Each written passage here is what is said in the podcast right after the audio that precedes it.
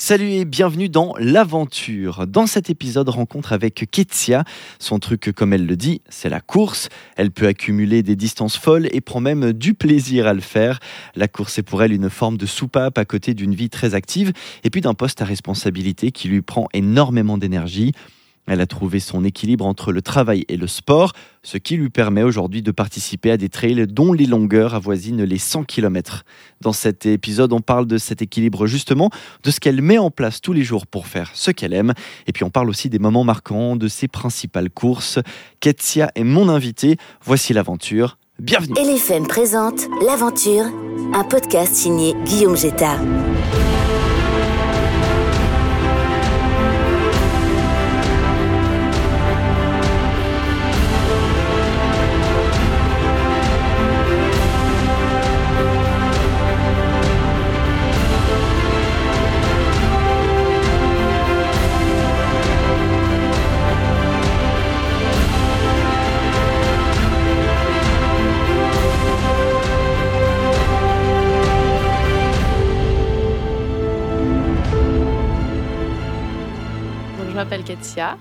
35 ans.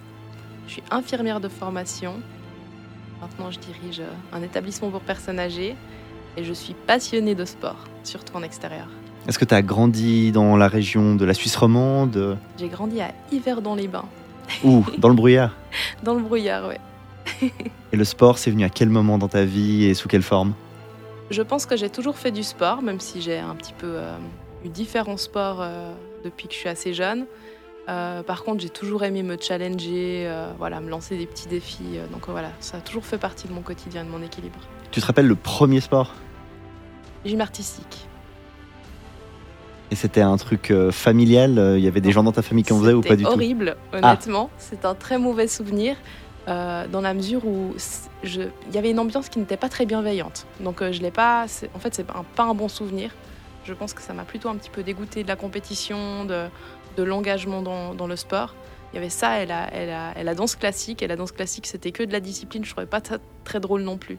Donc euh, mes premières expériences sportives n'étaient pas forcément euh, des souvenirs très positifs.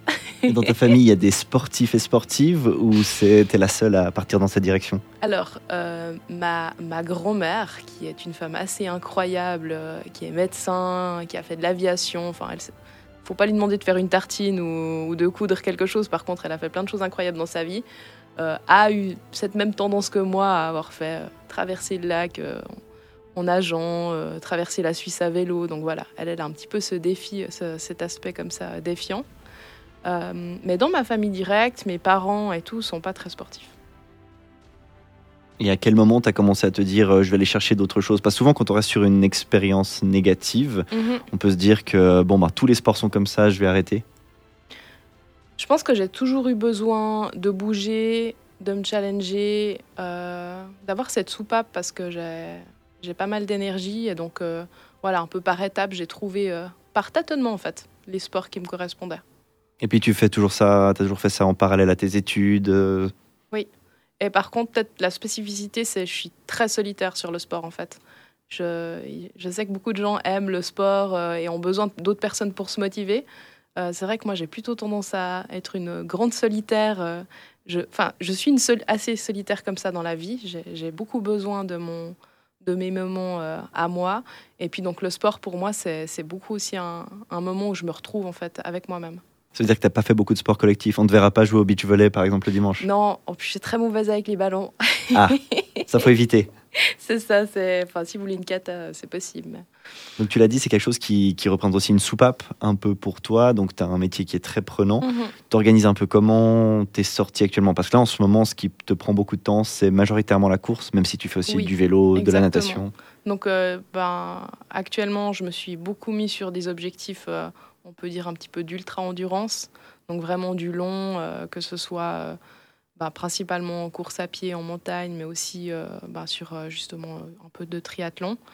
Donc, effectivement, ça représente en fait un gros volume d'entraînement qu'il faut pouvoir générer pour pouvoir assumer les objectifs qu'on se fixe. Donc la semaine, c'est principalement du coup le soir quand je termine le travail. Euh, et par contre, le week-end, c'est euh, de, plein, de plein pied dès le matin, euh, dès le réveil assez tôt pour, bah, pour pouvoir en fait s'entraîner souvent la moitié de la journée. T'es une grande dormeuse ou pas du tout? Non, je suis une très petite dormeuse. Ah, je me lève à 4 heures du matin. De manière générale? Oui, Mais tu devrais faire de la radio?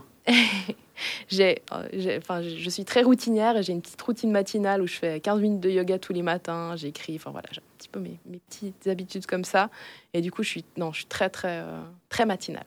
Donc ça aide pour se mettre des objectifs comme ça. Ça aide, oui, effectivement. On va revenir sur ces objectifs. Mais avant ça, qu'est-ce que l'aventure pour toi avec un grand A, cette euh, notion? Se défier, je pense, beaucoup.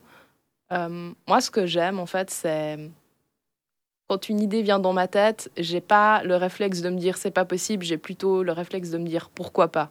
Et ce que j'aime, en fait, et que je fais, je pense, depuis toujours, c'est vraiment de tester ces idées qui viennent, ces, ces impulsions que j'ai, et de me dire, ben, why not? Pourquoi j'essayerais pas, quitte à échouer, mais essayons un peu de donner vie à tout ça. Donc, Et t'en as beaucoup de ces idées?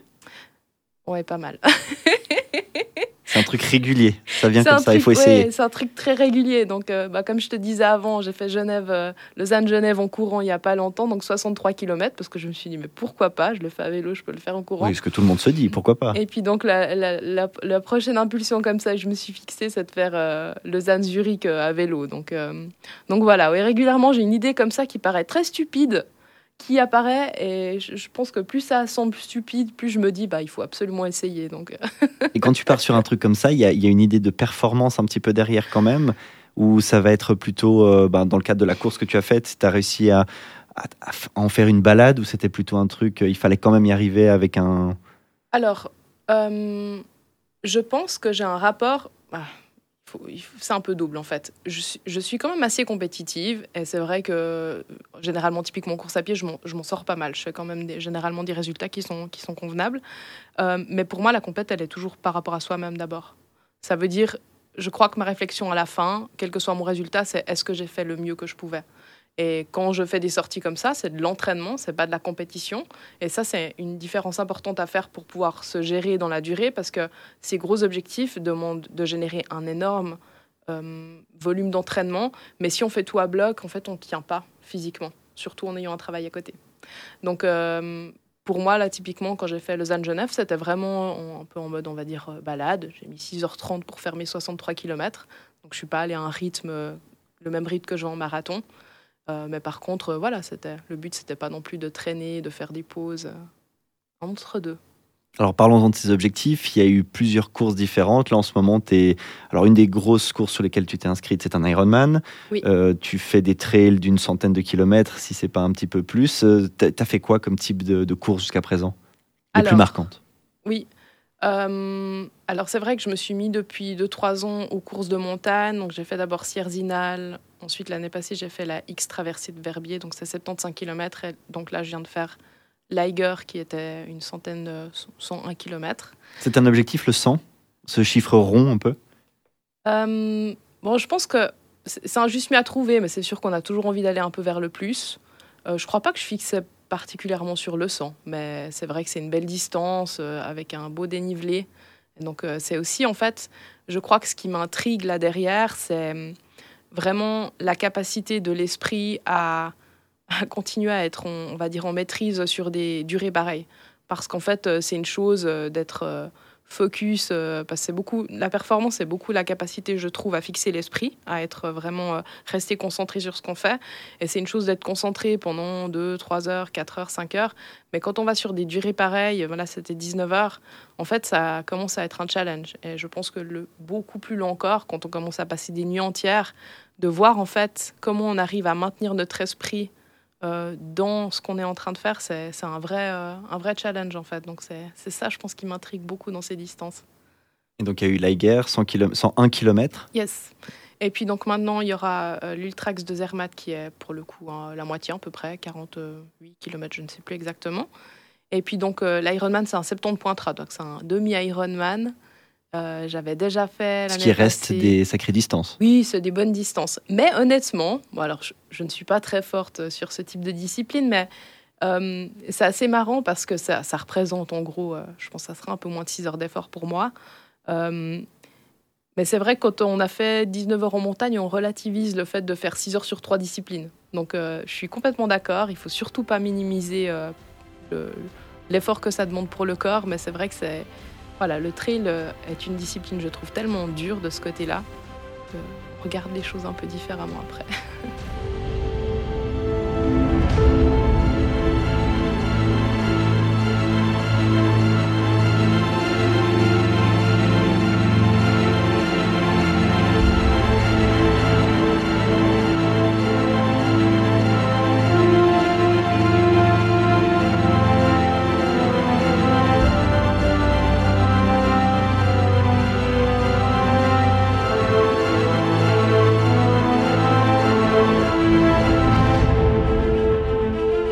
Quel est le premier, euh, le, plus beau souvenir qui te vient à l'esprit de ces différentes courses, une en particulier Est-ce qu'il y a eu un moment particulièrement fort d'un point de vue positif?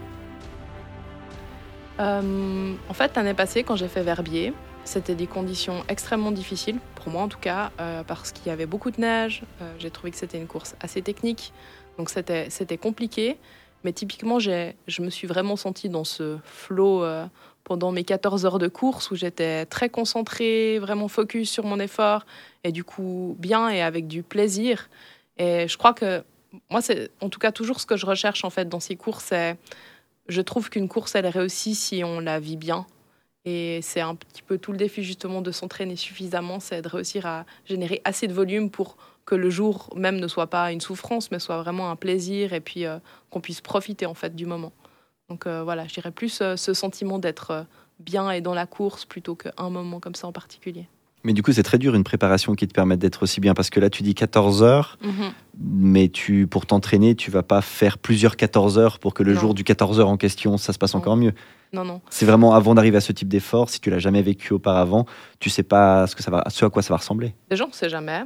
Et puis, euh, on, peut toujours avoir des surprises. Enfin, c'est un petit peu ce que j'ai découvert là sur, euh, sur le 100 km. C'est euh, quand on va comme ça sur des zones qu'on n'a jamais fréquentées, on ne sait tout simplement pas comment le corps et l'esprit vont réagir. Donc, il y a forcément un peu une, une dose de surprise. Mais, c'est comme tout, en fait. On peut se, donner, en tout cas, un maximum les moyens de le vivre bien avec une préparation suffisante. Il n'y a pas la nécessité d'aller côtoyer 14 heures d'effort pour faire une course de 14 heures. Mais typiquement, pour le 100 km, là, de régulièrement sortir sur des durées de, on va dire, 6 heures, euh, c'était important pour moi. Mais même justement sur d'autres disciplines, sur du vélo, sur des choses comme ça, juste pour que le corps s'habitue en fait à, assimiler une telle fatigue, une telle dose d'entraînement, que ce soit au niveau métabolique, au niveau physique, au niveau mental. Donc euh, voilà. Donc Verbier, un très bon souvenir. De l'autre côté, est-ce qu'il y en a un qui a été plus compliqué dans les différentes courses que tu as dû faire? Bah, Liger, là, euh, j'ai vraiment. Le 101. Ouais, le 101. Vraiment, euh, j'ai eu 50, 50 km de départ qui se sont très bien passés, où j'étais vraiment bien, je me sentais bien et j'étais bien dans mon timing. Et les, kilomètres 50 à 80 ont été extrêmement compliqués euh, sur le plan mental et aussi physique. J'ai fait des crampes, des choses comme ça. Et, et c'était intéressant parce que je pense que j'ai à la base déjà certaines stratégies justement pour pour euh, bien rester focus en course. Donc euh, voilà, je sais me concentrer sur ce que je suis en train de faire ou essayer justement de tout d'un coup prendre du plaisir en courant. Et là, vraiment, je n'arrivais pas en fait à, ramener un peu mon esprit, à le rapatrier, à le, reprendre en contrôle. Et j'ai été de très mauvaise humeur pendant 30 km. j'ai eu l'impression de râler pendant 30, euh, pendant 30 km, donc environ pendant 6 heures. Et en fait, j'ai trouvé ça dur et frustrant quand je suis arrivée à la fin de ma course parce que justement, je n'ai pas eu l'impression de profiter de mon effort, c'était juste de la souffrance rétrospectivement. Et du coup, c'est voilà, ça c'était pas forcément très cool, on va dire. Mais après coup, justement, on apprend à relativiser, à se dire que ça fait partie du jeu, que ça fait partie de l'apprentissage. Il y a des fois, c'est comme ça. Et ça enlève rien à la beauté de, de la course et du résultat. Et ça donne quoi quand tu es de mauvaise humeur, justement, pendant une course comme ça, au-delà de râler? C'est juste râler ou... Bon, je pense que moi, je suis une très petite joueuse en termes de, de mauvaise humeur. Je suis, de manière globale, hein, dans la vie, je suis, je suis jamais quelqu'un de, de bien méchant. Euh, donc, euh, quand je suis de mauvaise humeur, en fait, c'est que je verbalise que je suis de mauvaise humeur, mais ça va jamais beaucoup plus loin. Mais je me suis tue, euh, j'ai râlé en silence. Bah, ça doit être compliqué quand même de se dire qu'on commence à être dans le dur et qu'on est entre guillemets qu'à la moitié. Surtout que sur une distance de 101 km, mhm. c'est pas comme si on est à la moitié de 500 mètres. Là, c'est quand même compliqué. Oui, alors c'est vrai que quand on se dit il reste 10 heures, c'est assez affolant. Euh, après, ce qui était, enfin, ce que je suis contente, c'est il n'y a aucun moment donné où pour moi c'était question d'arrêter. Je savais que j'étais euh, dans les barrières horaires et tout, donc même si c'était extrêmement dur, la, question de d'arrêter parce que j'en avais ras-le-bol, elle, elle, même pas en matière. Par contre, vraiment, c'est justement en fait cette capacité à être, on va dire, très résilient avec soi-même et à se dire, en fait, il faut juste mettre un pied devant l'autre. Parce que si on le fait, il y a forcément un moment donné où on arrive au bout. Mais c'est vrai qu'un pied devant l'autre euh, pendant 10 euh, heures, c'est long. Tu peux abandonner? Honnêtement, aujourd'hui, c'est compliqué pour moi d'abandonner. Euh, généralement, maintenant, quand je pars sur, sur des longs efforts, vraiment, en partant, je me fixe les critères sur lesquels j'arrêterai. Parce que je pense que j'ai, malgré tout, aujourd'hui une tête assez solide et donc, euh, c'est rarement sur un, sur un point mental que j'arrête. J'arrêterai sur une défaillance physique. Et encore, d'expérience, je me suis blessée plusieurs fois en allant un petit peu trop loin dans des douleurs physiques. Donc, vraiment, maintenant, j'essaye de me dire oh, dans quels critères euh, je, devrais renoncer. C'est un peu comme si tu faisais un contrat avec toi-même avant de partir? Oui, exactement. Je me dis, si, euh, si défaillance majeure, s'il y a un os qui dépasse, on arrête. Quand on voit l'os, c'est trop. Donc tu as quand même une limite. Ouais, j'essaye de fixer des limites qui sont relativement raisonnables. Non, mais ah, enfin, je l'ai déjà fait en course. Euh, de plus pouvoir courir pendant six mois parce que j'avais pas voulu abandonner, c'est franchement très stupide. Donc euh, maintenant, j'essaye d'être un petit peu moins, euh, un peu moins bête, on va dire, euh, dès le départ. Mais, mais c'est intéressant en fait. quand, on, quand on arrive justement à, à, maîtriser ce plan mental et puis à pas se laisser emballer par ces idées euh, qui, souvent font d'une petite miette tout d'un coup un, ouragan qui nous dit ah il faut absolument arrêter ben, on doit trouver en fait justement une autre manière de fonctionner avec, soi-même pour se dire stop parce qu'il y a moins de jalons en fait euh, pour s'arrêter.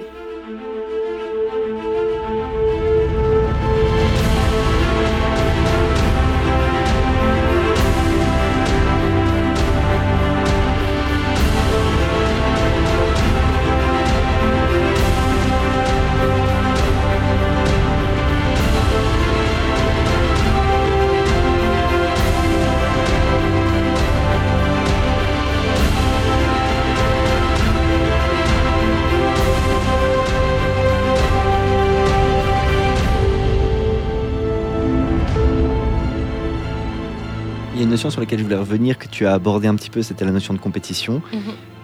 Tu as dit deux choses que, je trouvais très intéressantes. La première, c'était sur l'aspect justement de la compétition même, où tu étais quand même un peu compétitive. Mhm. Et quand on est dans une, euh, une épreuve comme celle-ci, ben, il y a plusieurs choses qui nous stimulent, que ce soit parfois un peu de monde sur la course qui nous encourage, euh, que ce soit le chrono, etc. Et de l'autre côté, tu as parlé de la nécessité, en tout cas si j'ai bien compris, de profiter de ces moments-là. Oui. Et comment est-ce que tu arrives à mettre ça ensemble? Alors, moi, je, trouve que la compétition, elle est importante, dans le sens où se challenger, c'est bien.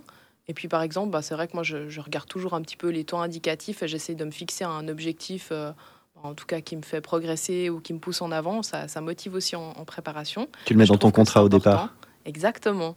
Je me fixe des temps très précis, euh, avec des minutes même, hein, euh, que je n'atteins pas.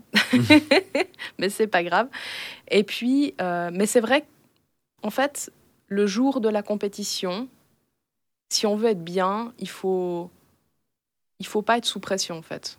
à ce moment-là, on peut pas être dans la dans la tension d'atteindre un objectif. en tout cas, je trouve que c'est rarement productif. Et donc à ce moment-là, vraiment, c'est de faire le switch en se disant j'ai tout fait pour atteindre mon objectif. J'ai géré ma préparation comme il faut, je me suis donné, donné les moyens.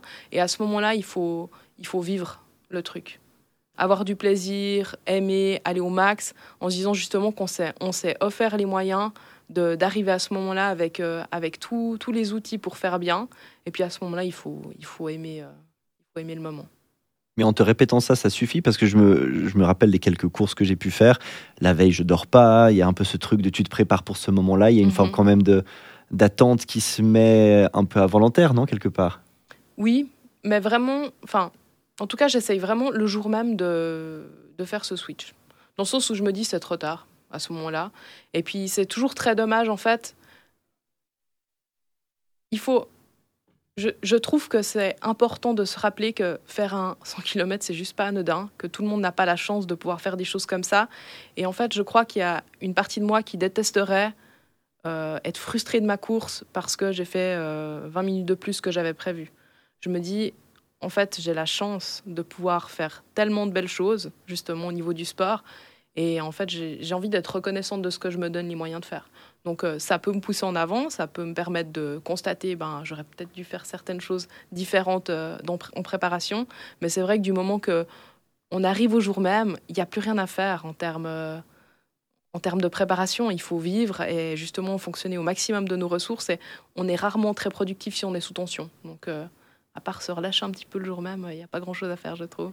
Tu vois des liens entre ce que tu vis au niveau sportif et ce que tu vis au niveau professionnel étant donné que tu as quand même un poste à responsabilité dans un secteur qui n'est pas évident, surtout dans la période qu'on vit en ce moment, est-ce qu'il y a des liens que tu fais entre tes épreuves physiques et puis les épreuves professionnelles que tu traverses? Oui, oui, oui, beaucoup. Bah, déjà, la durée. Euh, je ne suis pas quelqu'un de très patient à la base, je pense. Et la, vie demande en fait beaucoup de patience. Quand on veut construire des belles choses, quand on veut construire des grandes choses, ça demande généralement un investissement en intensité en temps qui est supérieur à, ce qu'on s'attendait peut-être à la base. Euh, et, je pense que le sport apprend beaucoup ça. Avoir cette patience, avoir cette conscience, et puis à se rendre compte que justement, si on se donne les moyens de faire les choses suffisamment longtemps et avec assez d'investissement, il y a un moment donné où les choses bougent en fait. Donc euh, je pense que de ce côté-là, j'apprends énormément. Et puis justement, la gestion mentale, euh, qui est tellement importante dans le long, euh, mais plus que nécessaire et utile au travail, ça c'est certain. Et dans l'autre sens? Bah, dans l'autre sens, finalement aussi, parce que moi, je me dis des fois, notre, notre vie, c'est un petit peu notre pratique spirituelle de manière globale. Donc, on transpose toujours un petit peu ce qu'on vit dans un secteur, dans un autre. Et, pareillement, c'est vrai que je suis un travail où il y a beaucoup de pression, beaucoup d'imprévus, beaucoup d'émotionnel. Donc, j'ai dû apprendre à, avoir ce recul avec moi-même pour être capable de, de, de me gérer moi, mais aussi de gérer d'autres personnes. Et donc, assurément, ça m'est ça utile dans le sport, ça c'est certain. T'apprends comment Du genre euh, théorie ou pratique? Les deux. Je trouve que j'adore lire, et écouter des podcasts, et vraiment, je, j'essaye vraiment de me nourrir énormément euh, discours de personnes qui ont vécu un petit peu plus que moi, parce que je trouve que ça, ouvre notre esprit. On a cette chance de pouvoir aujourd'hui euh, apprendre beaucoup de choses facilement. mais après, je pense que c'est aussi beaucoup euh, cette capacité à, revenir rétrospectivement sur ce qu'on vit. Donc c'est vrai que je, suis une personne qui passe pas mal de temps, je pense, à, méditer un petit peu ce que je vis. Et je pense qu'en en juste en reprenant un petit peu ce qu'on a vécu après coup et en essayant de le comprendre, ben, on arrive aussi à tirer beaucoup de leçons de, nos expériences. Tu parlais avant de ce mode de vie que tu as avec cette routine de, mm-hmm. lever tôt et les, les, choses qui sont importantes pour toi. C'est évident pour toi d'avoir ce rythme maintenant? Est-ce qu'il n'y a pas parfois des, choses autant au niveau de travail euh, qu'au niveau de la vie sociale qui, peuvent mettre une pression là-dessus et qui peut faire que ça, ça devient difficile de tenir tout ça? Alors ça peut, et puis je pense que c'est très important de garder de la souplesse. Euh, c'est jamais très sain d'avoir un fonctionnement psychorigide où on peut faire d'une manière et pas autrement. Euh, après, typiquement, cette routine matinale, ça paraît peut-être un petit peu un peu bête, mais je trouve qu'aujourd'hui, on a des vies tellement stressantes, avec tellement de sollicitations constantes. Et en fait, avoir cette heure le matin que je m'accorde à moi, où je fais mon yoga, de la méditation, un peu d'écriture, de lecture, c'est un moment pour moi où je ne suis pas directement dans les soucis et les préoccupations du quotidien, où je pose vraiment mon esprit, euh, où je fais un petit peu le point avec ce que je peux ressentir, et c'est un petit peu cette heure hors du temps qui, Dieu merci, à 4 heures du matin, tout le monde dort, donc en fait, je ne suis pas dérangée. Et euh, je, je, je, pense qu'elle fait vraiment partie de mon, de mon équilibre quotidien maintenant. Kétia, est-ce qu'il y a un objet qui représente l'aventure pour toi? Mes baskets, très clairement. Je, j'ai toujours mes baskets avec moi quand je pars euh, en vacances. Je cours énormément quand je suis en vacances. C'est un petit peu mon, mon sport de base. Euh, donc euh, je pense que c'est ça qui représente le plus pour moi. Pour certains, les vacances, c'est tout arrêter ce qu'on fait au quotidien, c'est arrêter le sport, c'est arrêter et commencer d'autres choses, hein, peut-être aussi. Mhm. Euh, pour toi, en vacances, il y a de la course quand même ah, pour moi, en vacances, c'est plutôt le double. Euh, je, pense que certaines personnes désespéraient de partir en vacances avec moi, mais c'est rare que je fasse pas deux séances de sport euh, par jour en vacances. Mais hum, voilà, je pense que le sport est, vraiment mon équilibre, mon quotidien et mon plaisir. C'est j'ai cette vie professionnelle qui est très prenante et que je trouve importante. Enfin, parce que c'est une vie dans laquelle je suis engagée aussi socialement vis-à-vis des autres. Et je trouve que c'est important dans la société actuelle de prendre des responsabilités d'avoir cette capacité à, se mettre au service des autres. Mais du coup, j'ai un petit peu besoin d'avoir cette vie à côté qui m'appartient à moi et dans laquelle je laisse place à mon imagination et à mes défis personnels stupides qui me permettent de m'expandre, je pense, dans quelque chose d'un petit peu plus léger. bon, les vacances, c'est beaucoup de sport. Et ça ressemble à quoi la course en vacances? C'est de l'exploration, c'est de la performance? C'est les deux Alors, c'est tous les matins avant le petit déjeuner. Euh, donc, euh, généralement, une bonne heure minimum. Euh, donc, un 10 km le matin à découvrir un petit peu les environs où je me trouve avant d'aller profiter du petit déjeuner à l'hôtel. Donc, c'est pouvoir profiter des plaisirs du petit déjeuner de l'hôtel, mais pouvoir aussi, on va dire, sans complexe, voilà, faire un peu de sport, bouger, relaxer et puis, puis profiter des paysages. Et puis le petit déjeuner de vacances, c'est une autre saveur quand on a fait du sport avant, non? Alors clairement, on a, bien faim, donc c'est... Non, non, c'est... Honnêtement, je recommande à tout le monde d'aller courir euh, avant le petit déjeuner à l'hôtel. C'est un pur plaisir. Donc vous avez compris, il faut courir tous les matins avant le petit déj. Merci beaucoup Ketia d'avoir été au micro de l'aventure. Avec plaisir. Merci d'avoir écouté l'aventure, merci surtout d'être arrivé jusqu'ici. Suivez-nous sur les réseaux sociaux et n'hésitez pas à nous dire qui vous souhaiteriez entendre. Les profils d'aventure sont nombreux et on passe certainement à côté des personnes qui vous fascinent, donc n'hésitez pas à nous aider. Et puis si vous aimez ces rencontres, couvrez-nous d'étoiles et de commentaires qui nous font chaud au cœur. C'est comme ça que ce projet ben, continuera d'exister. Si au contraire vous n'êtes pas fan, n'hésitez pas de partager un maximum nos contenus avec les personnes que vous n'aimez pas. Comme ça, eh bien, elles passeront un sale moment. Merci Merci à Roxane Cataneo qui s'occupe de l'identité visuelle de ce projet. On se retrouve tout bientôt. Salut